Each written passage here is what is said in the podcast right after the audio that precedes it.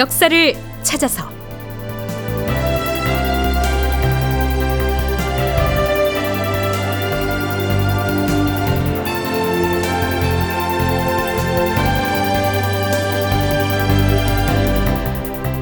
제 1261편 후금에 가는 사신을 의주에 멈춰 세우다. 극본 이상락 연출 황형선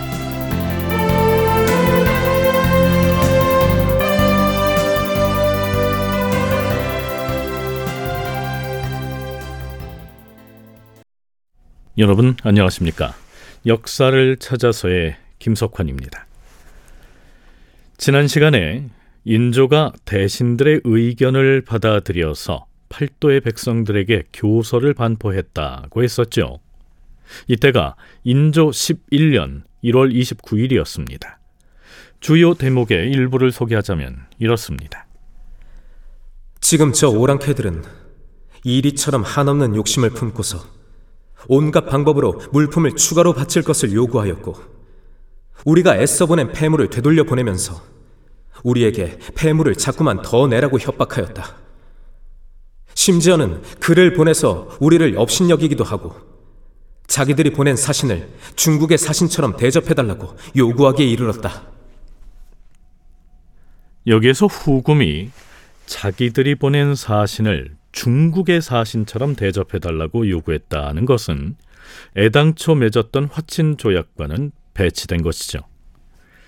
정묘 화약에서는 두 나라가 형제국이 되기로 했었는데요. 나중에는 그들이 보낸 사신을 명나라 사신처럼 대접해달라고 했으니까 바꿔 말하면 자기들을 황제국으로 섬기라는 의미가 내포돼 있으니까요. 인조의 교서 이어집니다. 뿐만 아니라 명나라를 치는 전쟁에 우리에게 배를 빌려주고 군사를 지원해달라고 하였으니 이는 중국의 신자인 우리로서는 차마 들어줄 수가 없는 언사다. 이는 곧 명나라를 섬기는 대의에 관계되는 일이므로 과인은 사람을 보내서 후금 오랑캐와의 절교를 통보할 것이며 맹약을 어긴 데 대하여 강하게 힐책을 할 것이다.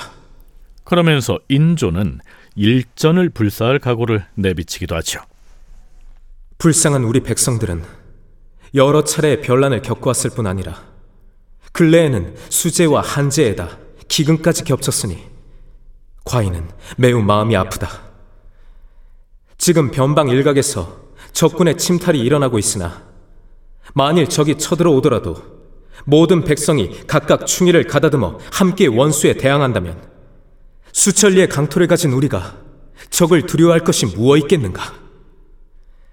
이 뜻을 잘 알아 새기고 있다가 후일의 하명을 기다리도록 하라.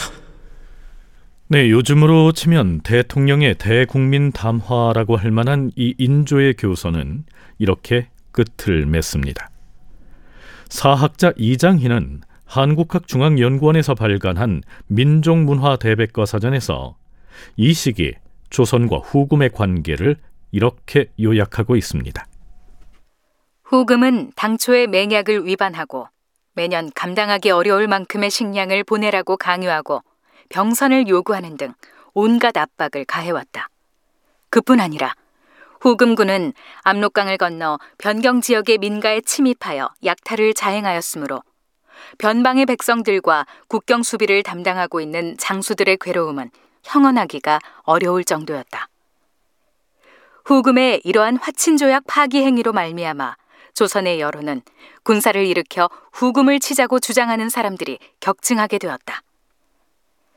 당시 후금은 만주의 대부분을 석권하고 만리장성을 넘어 명나라의 수도인 북경 부근까지 공격하고 있었는데 후금은 이러한 기세를 바탕으로 조선에 대해서는 정묘호란 때 맺은 형제의 맹약을 군신 관계로 하자고 요청을 해올 뿐 아니라 황금과 백금 만냥, 전투에 동원할 말 3천 필 등 종전보다 무리한 세패를 요구하고 정예병 3만을 지원할 것을 요구해 왔다.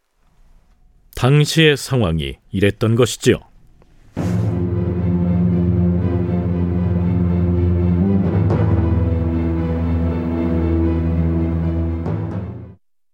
인조가 팔도의 백성들에게 교서를 반포하고 나서 열흘 남짓 지난 인조 11년 2월 2일 신 다녀오겠사옵니다.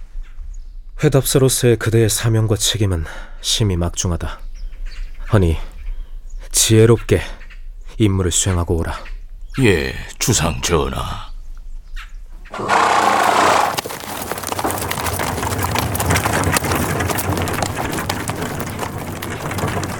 조선의 회답사로서 사신단을 이끌고 출발하는 이 사람은 황해도 평산 부사인 김대건입니다.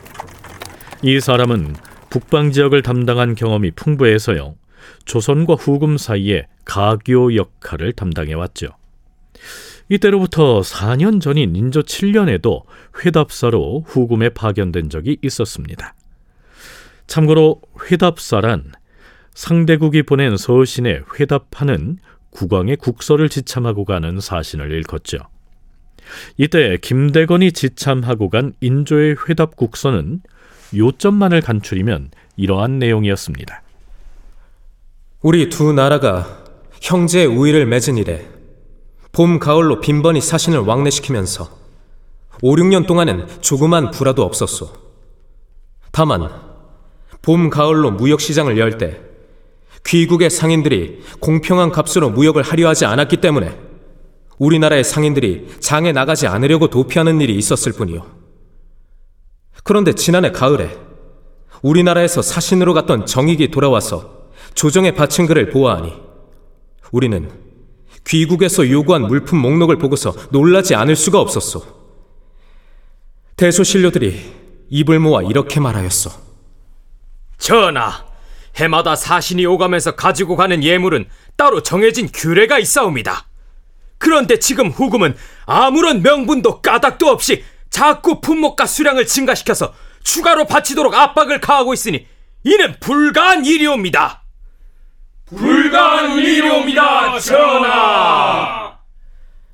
신하들의 이러한 반대에도 불구하고 나는 나라의 재력을 다하여서 귀국에서 요구한 폐물을 더하여 보내었소. 그런데 지난해 가을 박난영이 사신으로 갔을 때에는 귀국에서 갑자기 쌀쌀한 기색을 보이면서 우리 사신을 면접조차 하지 않는가 하면 국서에 대한 회답도 보내지 않았기에 나는 너무도 괴이하게 생각하였어. 인조는 이 외에도 후금이 요구한 폐물의 요구가 정면연의 약속을 어기는 것이라고 질타를 하고요. 그 뒤로 후금에서 조선에 온 사신들이 얼마나 무례했는지 등을 아주 강한 어조로 비판합니다. 자, 여기서 잠깐. 그렇다면 정묘화약 이후에 후금은 왜 이처럼 애당초 규약에도 없던 폐물을 늘려서 바치라고 강요하고 조선은 왜 또 그 때문에 전전긍긍하게 됐을까요? 서강대 계승범 교수는 애당초 후금과 맺은 조약 자체가 잘못됐기 때문이라고 얘기합니다.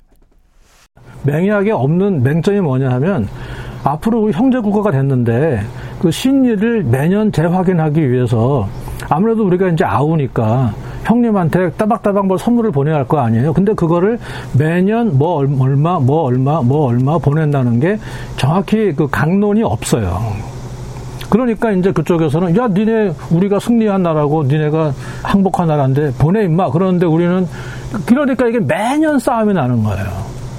약조에서 이걸 정해놓지 않았기 때문에 그쪽에서는 뭐냐면 그 명나라에 대한 총 공세를 준비하고 있고 조선을 강하게 통제하기 위해서 세패를 자꾸 요구하고 많이 달라 그러는데 그럴 때마다 조정에서는 뭐냐 하면은 척화 논의가 뒤덮어 버리는 것이죠. 전쟁을 끝내는 데에 급급한 나머지 화친 조약을 엉성하게 대충 합의했기 때문에 이런 사태를 초래했다. 이런 얘기죠. 인조는 홍타이즈에게 보내는 회답국서의 마지막에서 이렇게 말합니다.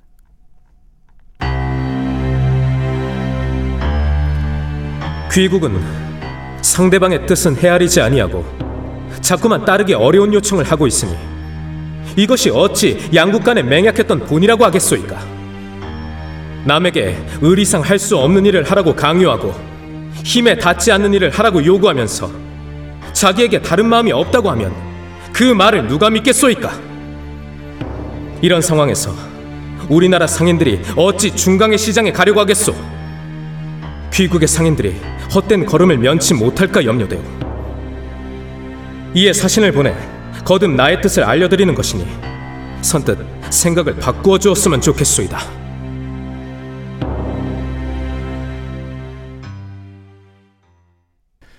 후금의 행태를 강력하게 비난하면서 이 중강의 계시도 파할 것이라는 일종의 최후 통첩 비슷한 내용을 담고 있습니다.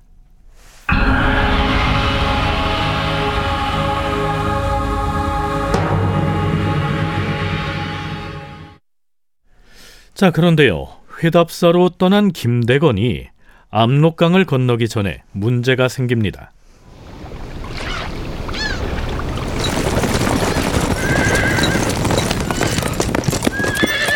(2월 11일) 회답사 김대건을 포함한 사신단이 압록강을 건너기 위해서 나루터에 도착합니다.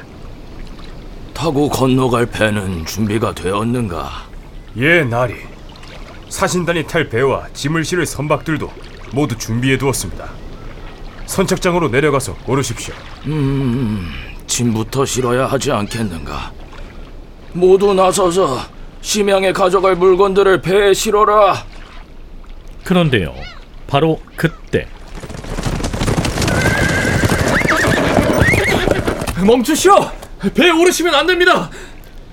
일단의 군인들이 달려와서 멈추더니 사신선의 출항을 저지합니다. 어, 무슨 일인가? 당신들은 어디서 온 군인들인데 감히 어명을 받고 출항하려는 사신의 행차를 방해하는 것인가? 누가 보낸 것이냐? 나리, 저희들은 도원수와 부원수께서 보내서 왔사옵니다. 나리께 사행을 잠시 멈추도록 양해를 구하고 도원수부로 모시고 오라는 명을 받았습니다. 이 시기에 북방의 군사를 총지휘하는 도원수는 김시양이었고요. 부원수는 정충신이었습니다. 자, 그들은 왜 어명을 받고 가는 사신의 사행길을 막아서게 됐을까요? 실록에선 이렇게 설명하고 있습니다. 회답사 김대건이 강을 건너려고 할 때 도원수 김시양과 부원수 정충신이 사사로이 사람을 보내서 김대건을 의주에 머물러 있게 하였다. 그런 다음에 즉시 두 사람이 연명하여 조정에 상소문을 올렸다.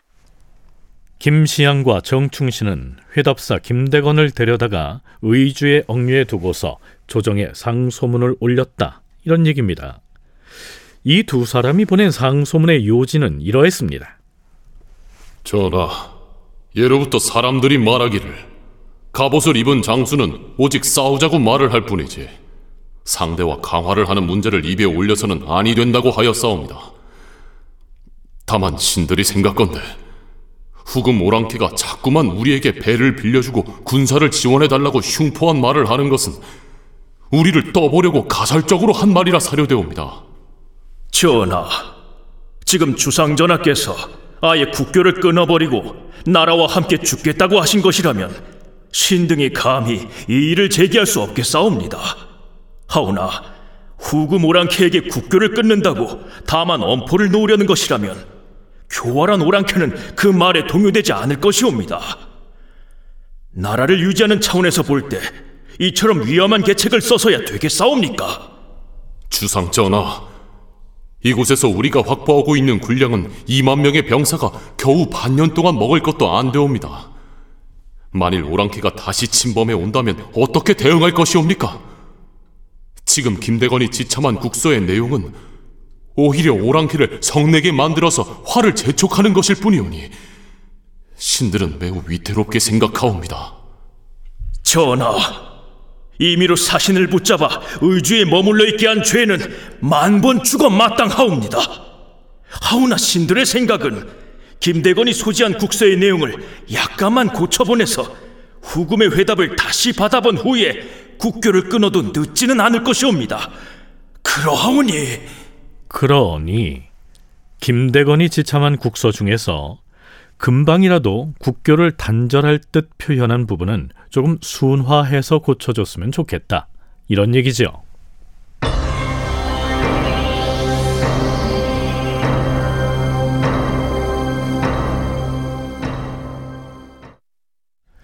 인조는 일단 도원수 김시양과 부원수 정충신이 보낸 글을 비변사에 내리면서 의논을 하게 하죠. 그런데요. 처음에 회답사를 보낼 때에는 후금에 대한 인조의 강경 자세에 호응을 했던 미 비변사 대신들이 이번에는 좀 다른 반응을 보입니다. 전하, 사실은 국서를 작성해서 회답사 편에 보낸 뒤에 비변사의 여론을 모아보니 우리에게 믿고 의지할 만한 힘이 없는데 먼저 국교를 끊겠다는 뜻을 보임으로써 오랑캐를 건드려서는 안 된다는 것이었사옵니다. 지금 김시양과 정충씨는 몸소 일선의 군대를 지휘하고 있어서 우리의 방비가 형편없음을 직접 목격하고 있기 때문에 그들이 하는 말은 더욱 간절한 것이옵니다. 전하, 후금의 행태가 모욕적이기는 하나 김대건이 가지고 가는 국서를 약간 고쳐서 여유를 두게 하는 것이 합당할 것 같사옵니다. 하지만 장수의 도리는 의당 사조를 격려하여 오직 적과 싸우는 데에만 최선을 다해야 하온데 제 마음대로 사신을 붙잡아 머물러 있게 하고는 상소문을 보냈으니 이는 장수의 대의에 어긋나옵니다. 김시양과 정충신을 불러다 엄히 추구하시옵소서. 자, 상황이 이렇게 돌아가는데요. 과연 인조의 반응은 어떠했을까요? 오랑캐가 국서를 보내서 협박한 대목은 우리를 모욕함이 매우 극심하다. 만약 그들이 두려워서 청을 받아들인다면 해마다 요구하는 폐물은 증가할 것이며 인조는 이렇게 비변사 대신들을 향해 버럭 화를 내면서 자신의 강경한 주장이 옳았음을 극구 역설하고 나서 김시양과 정충신의 목을 베어서 매달아야 할 것인지 여부를 비변사에서는 속히 의논하여 아래도록 하라. 이렇게 그건까지 하는데요.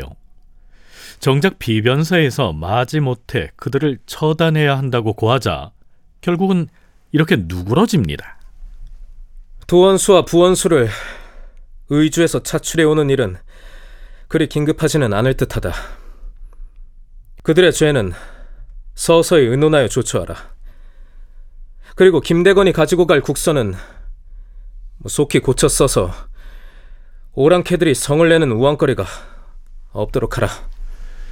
자, 일단 이렇게 정리가 되는데요. 조선과 후금 사이의 세패를 둘러싼 갈등은 이후로도 계속됩니다. 동북아 역사재단 장정수 연구위원의 얘기 들어보시죠. 조선하고 어, 후금의 관계가 험악해질 때 이런 요구를 해요. 의중 떠보는 거죠. 한번 무리한 요구 던져보고 어떻게 대응하는지를 보는 거거든요. 근데 어쨌든 이 세패 문제하고 개시 문제는 적어도 병자호란 때까지 해결이 안 되는 문제 중에 하나입니다. 그러니까 조선은 우리는 정기적으로 주기로 한 적은 없다. 그리고 이것은 어디까지나 예물적인 성격이다라고 하는 거고 후금 쪽에서는 마치 이제 북송, 남송, 거란 여진 이때처럼 세패다라고 주장을 하는 거예요. 그 조선은 세패가 아니라고 얘기를 하거든요. 다큐멘터리 역사를 찾아서 다음 시간에 계속하겠습니다.